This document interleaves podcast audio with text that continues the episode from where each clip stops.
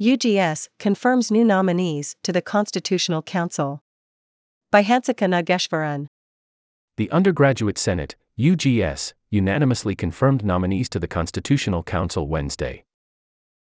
According to the Constitutional Council's website, the Student Commission plays a vital role in ensuring the ASSU operates in the students' best interests and adheres to guidelines outlined in the ASSU Constitution.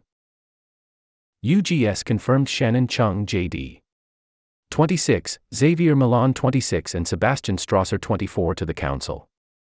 Strasser, who is a daily staffer, subsequently withdrew his nomination due to personal circumstances.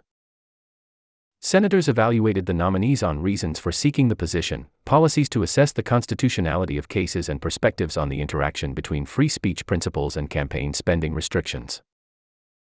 Chung said the council is an underutilized resource of the ASSU.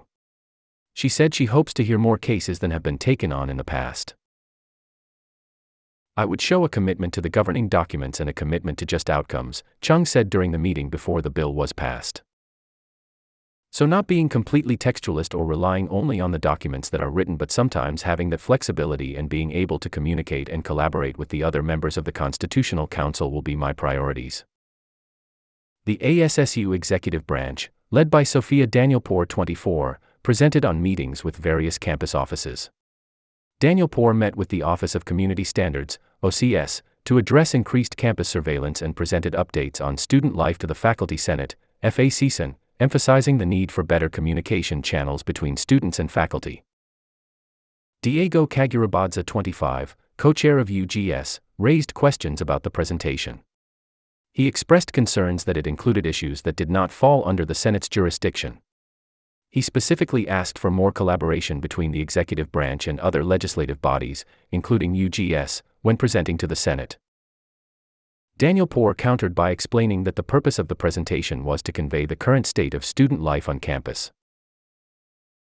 The presentation is supposed to be on the current state of student life at Stanford, so we thought that it was important to give faculty a full picture of what's going on, she said. Historically, most student presentations from the ASSU have not entirely been within the FACSEN jurisdiction.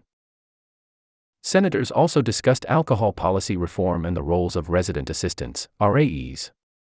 Danielpour called for a balanced approach to enforcement and expressed concern that RAEs are treated as mandated reporters even when not required by law. She advocated for the reinstatement of an open door policy alongside a safe, experimental environment for alcohol use. Kagurabadze clarified that RAEs are mandated to report dangerous instances of underage drinking due to state law. As an RA himself, he emphasized that they focus on resident safety over strict policing. In my experience, our staff's number one priority is the safety of students, Kagurabadze said.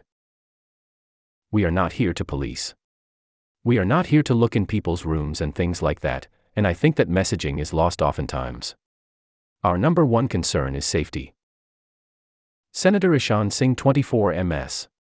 25, drawing from his experience as a current freshman RA, said incidents are often underreported and added that penalties for alcohol policy violations are primarily educational rather than disciplinary for the first three offenses. Singh also presented funding recommendations for student organizations. The proposal, which was passed during the meeting, included 22 quick grants, 3 standard grants, and 4 reserve grants.